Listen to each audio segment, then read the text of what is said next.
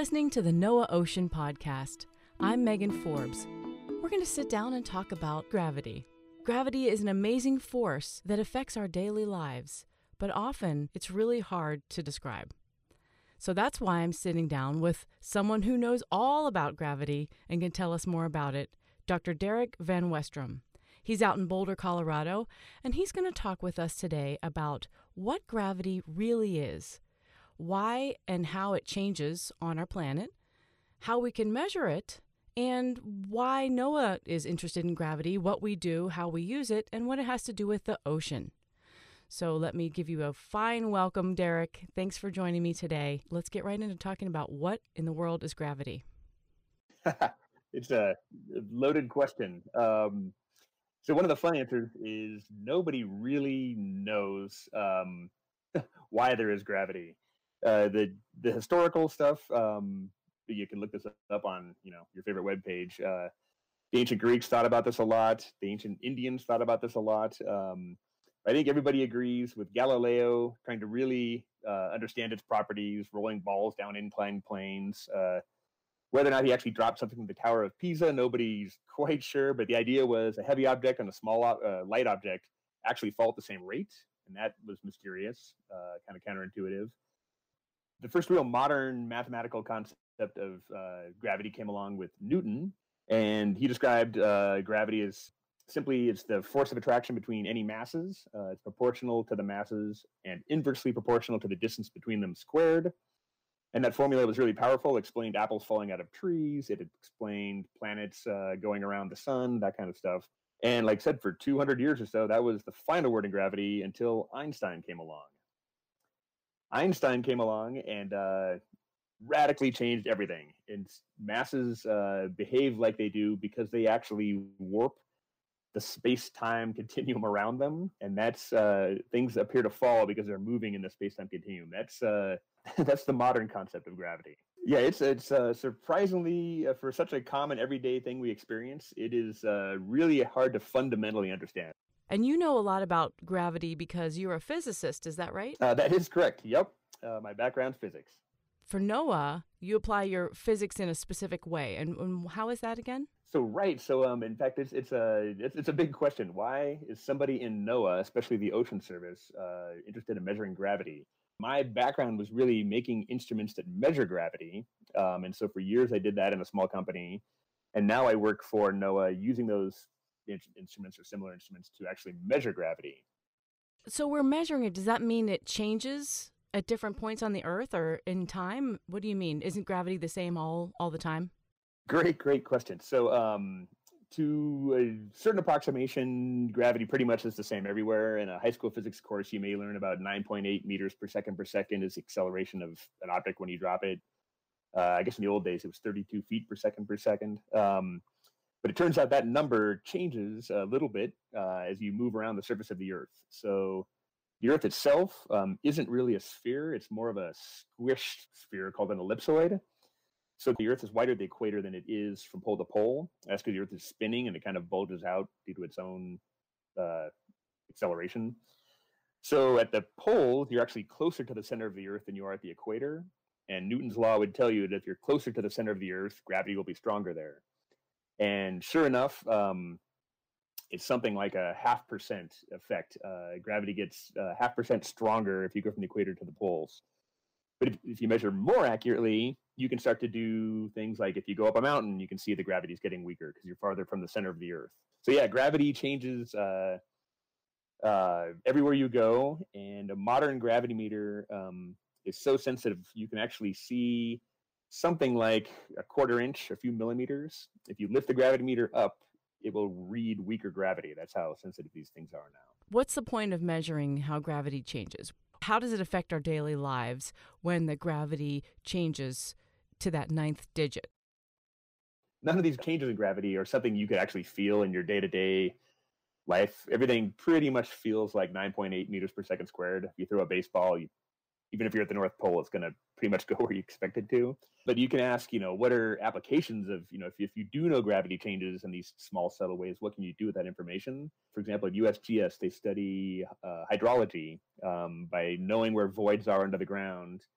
and seeing a change in gravity over time, they can say, oh, there's water filling that void. It's kind of a recharge cycle, or or vice versa. So that's um, hydrology is a uh, application that gets used a lot. Um, of course, there's oil and gas exploration, um, similar thing. You're looking for if you drive a gravimeter down the road and it's less dense and you have less gravity below you, uh, that may be an indication of water or oil instead of rock being under you. So that's really interesting to note that gravity does change depending on where you're located on the earth or the different height or depth that you're at or where you are on the on the actual surface of the earth. That's very interesting to me. What does that mean for NOAA? What does that mean for the ocean? So yeah, so NOAA, what we're doing with gravity um, is make a, a new um, modern height system. In the old days, what folks would do if you wanted to know the height of a mountain is you'd walk down to the ocean and back with some rulers and keep track of the height the whole way. We're actually defining. Um, it's, it's a little bit of a complicated concept. So there's the value of gravity, and then there's a thing called gravity potential, which is um, the energy something gets if you lift it up in a gravity field. So it turns out if you can um, define the strength of the gravity potential um, at, at the ocean, at sea level, if you have a gravity map of the entire continent, you can predict where that same level would be under the land. So in other words, in Colorado here, we can say, hey, we know um, the gravity below us and we know the kind of rock around us. We can predict where sea level would be directly under us. And we can then use that to be the new uh, zero for height system. So we don't need to go to the ocean and back. And it turns out we can also do that estimation uh, very accurately to something, you know, an inch or better. Um, so the reason uh, the reason it's helpful for everybody is if you have a map like that, that surface of where sea level is underneath the land is actually kind of lumpy and rolls around.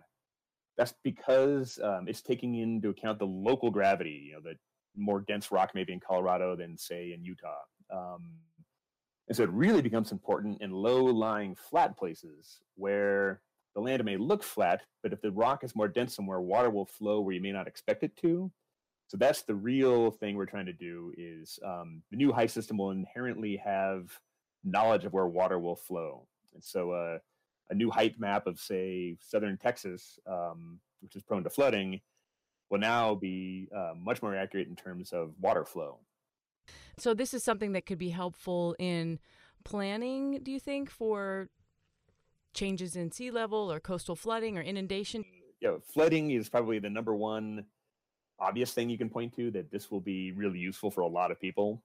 Uh, but it'll also, you know, basically anything that um, involves water. For example, in Colorado, if you want to make a ditch somewhere, instead of getting rulers and surveying huge areas, you can basically just set up antennas, um, use our correction of where sea level is below you to know your height difference, and it will predict automatically which way water will flow.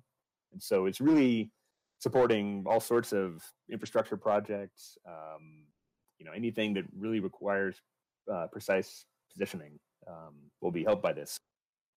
So what we're doing now, um, as I mentioned, we need to know gravity over the entire continent. Um, so in fact, not only are we doing the lower 48, we're uh, measuring uh, all of the United States territories. And the way we do that is we put uh, gravity meters into airplanes. And we literally, it's like mowing the lawn. We fly back and forth on a 10 kilometer grid and um, get a measure of the surface gravity over the entire United States.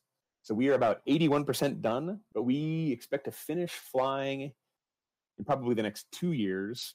And then it'll take probably one more year to compile all that data, analyze it, and combine it into a model that um, will explain where that sea level is under the land. Um, so we're currently something like 2023. We expect to start unveiling it.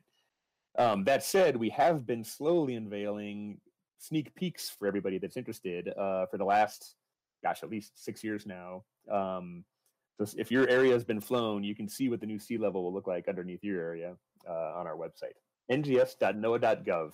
And that project is called GRAV-D, Gravity for the redefinition of the American vertical datum.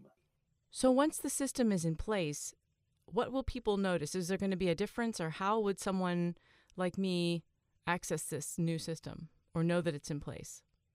Oh, very good question. So there's actually a couple of ways uh, the normal person will notice this. Um, first and foremost, you know, the the official or the surveyor or you know the professional the way it's going to work for them is they will um, you know do a survey with a GPS antenna, and in a few hours you can get extremely precise positioning, something like you know a centimeter or two. What we do is we work with the manufacturers. We'll have the correction for the new sea level, if you want to call it that, will be in in their hardware, so they'll know immediately what their height above sea level is and which way water will flow to another part of the project. For the general public, um, it really depends on where you live. Um, in Colorado, uh, it's fun. We've got a uh, collection of 14ers, these peaks that are above 14,000 feet on the summit.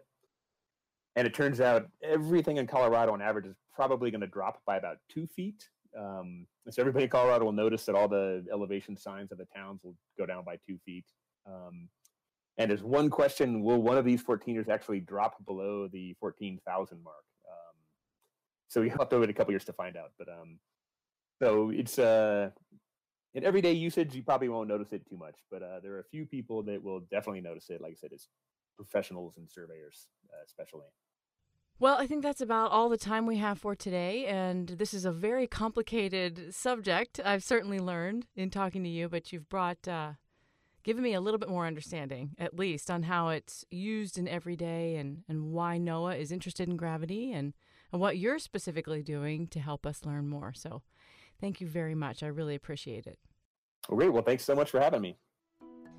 Again, thanks to Dr. Derek Van Westrum from the National Geodetic Survey in Boulder, Colorado, for talking to me today about gravity. If you'd like to learn more about this subject or any ocean related subject, check out our website at oceanservice.noaa.gov. Thanks for taking the time to listen with us, and we'll see you next time.